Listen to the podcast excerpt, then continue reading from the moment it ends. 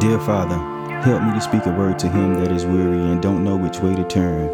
God, I ask you to let the love of your spirit surround them and show them that they belong. Let them know that you are with them always, even now, that you have not forsaken them, that you are simply allowing them to choose. God, I ask you now to embrace them in a way that they can feel. Use me, O Lord, to convey a word to set the captives free. For you said, where the Spirit of the Lord is, there is liberty. In Jesus Christ's name, Amen. This is simply about the love of Christ, how he gave his life so you and I could rise from the depths of defeat. This is no surprise. He did it for us. This is why he died. Gave his life for something that's more than pride. And his love is why he raised us back to life. It was never about him, but about the fight that you and I would incur on our walk through life. How we are blinded in the world, we will lose a sight. How we will lose touch with what's wrong from right. How we learn how to follow darkness and reject the light, knowing we need to get it right and reject the night. Shine light on the injection site. He gives us insight so we can take the flight. He has a spirit for the flame when the fire ignites, increasing in the strength, and I'm ready to fight, huh?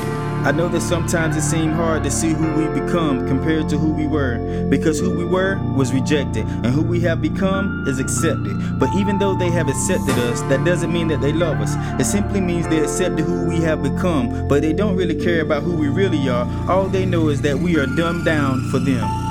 Real talk. Rejection is such a heavy load when you're walking down the longest road. But if you gather your thoughts and let it go, he can take control. Catch your cares on him, it's such a heavy load. He's waiting for you, knocking at your heart. Can't you see the light shine, piercing through the dark? When you understand that you are the love of his heart, there's no question in the truth how he played his part, huh? I know that it ain't cool, but it's just the way it is. Life is full of obstacles. This is just one of those obstacles we have to overcome, or they will overtake us. I understand the price of rejection. It precedes the cost of affection. Can you handle the backlash of a true correction? You are yoked to the people with a strong connection. Looking in the mirror and see the wrong reflection. Realize that you're walking in the wrong direction. The pain in your heart is a lonely lesson. Stop lying to yourself or bring a true confession. Elevation brings answers to the realest questions. Relationship with God is our strongest weapon. It's not about my obsession, it's about you dealing with your rejection.